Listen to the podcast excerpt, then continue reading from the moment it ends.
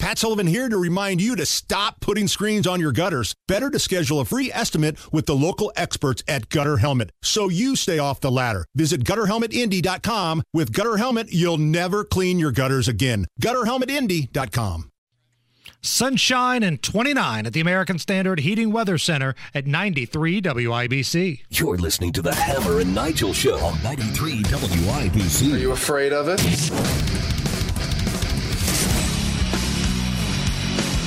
So uh, Mitch Daniels saying that he's not going to run for Senate. You have Tom Brady retiring. You have Ozzy Osbourne retiring from touring. And on top of everything else, d- the Dr. Phil show Oh, is no. ending. Our favorite guy, Dr. Phil. Friend of the show, Dr. Phil. Uh, hanging him up, huh? Two decades on the air. Two decades. He started doing shows when he was in his 50s. Now he's now 72 years old. I miss the old days of the late show with David Letterman, back when he was doing comedy and he wasn't just bashing politics left and right. Yeah. Because I remember when Dr. Phil first came onto the scene, he told everybody that was Oprah's lover. That's Stedman. That's Stedman.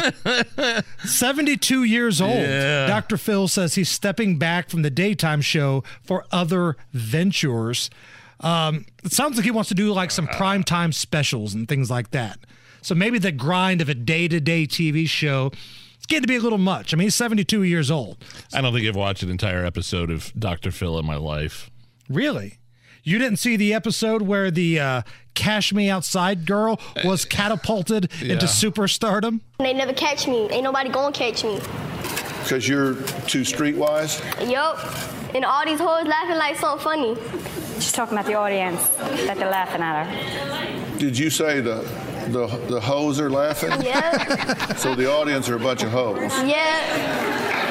Catch me outside. How about that? catch me outside. How about that? Catch you outside? man. That's that's one of those sayings. w- li- Like when he goes, "Did you say the the the hose?" did did you say the the the hoes are laughing?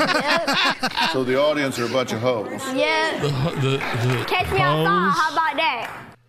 That's one of those ones where I mutter to myself sometimes. I'll just be you know walking around the house. Did you say the the the hose are laughing? Uh, the hoes are laughing. uh, Dr. Phil said there could be a new partnership scheduled for a launch early next year for some prime time special like programming. okay. So if you're into Dr. Phil, you can still get your fix. But I think what we need right now here at the Hammer and Nigel show are some good old fashioned deep thoughts from our friend Dr. Phil. And now, deep thoughts with Dr. Phil. You rotten b- Deep Thoughts with Dr. Phil.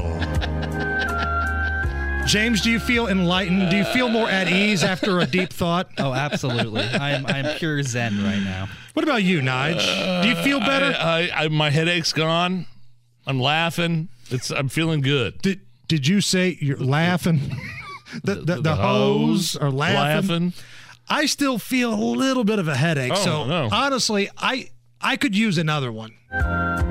And now, deep thoughts with Dr. Phil. You want a piece of me, b-? Deep Thoughts with Dr. Phil. Oh, That's my favorite one. you want a piece of me, witch? oh, that's so great. And I- I'm assuming these clips are just uh, taken out of context. They are so funny. they are so funny. I'm, I'm sure he's probably just repeating a phrase or a word that his guest had, had meant said or something like that. You know what I mean? You told your mother, quote, you want a piece of me. Beep.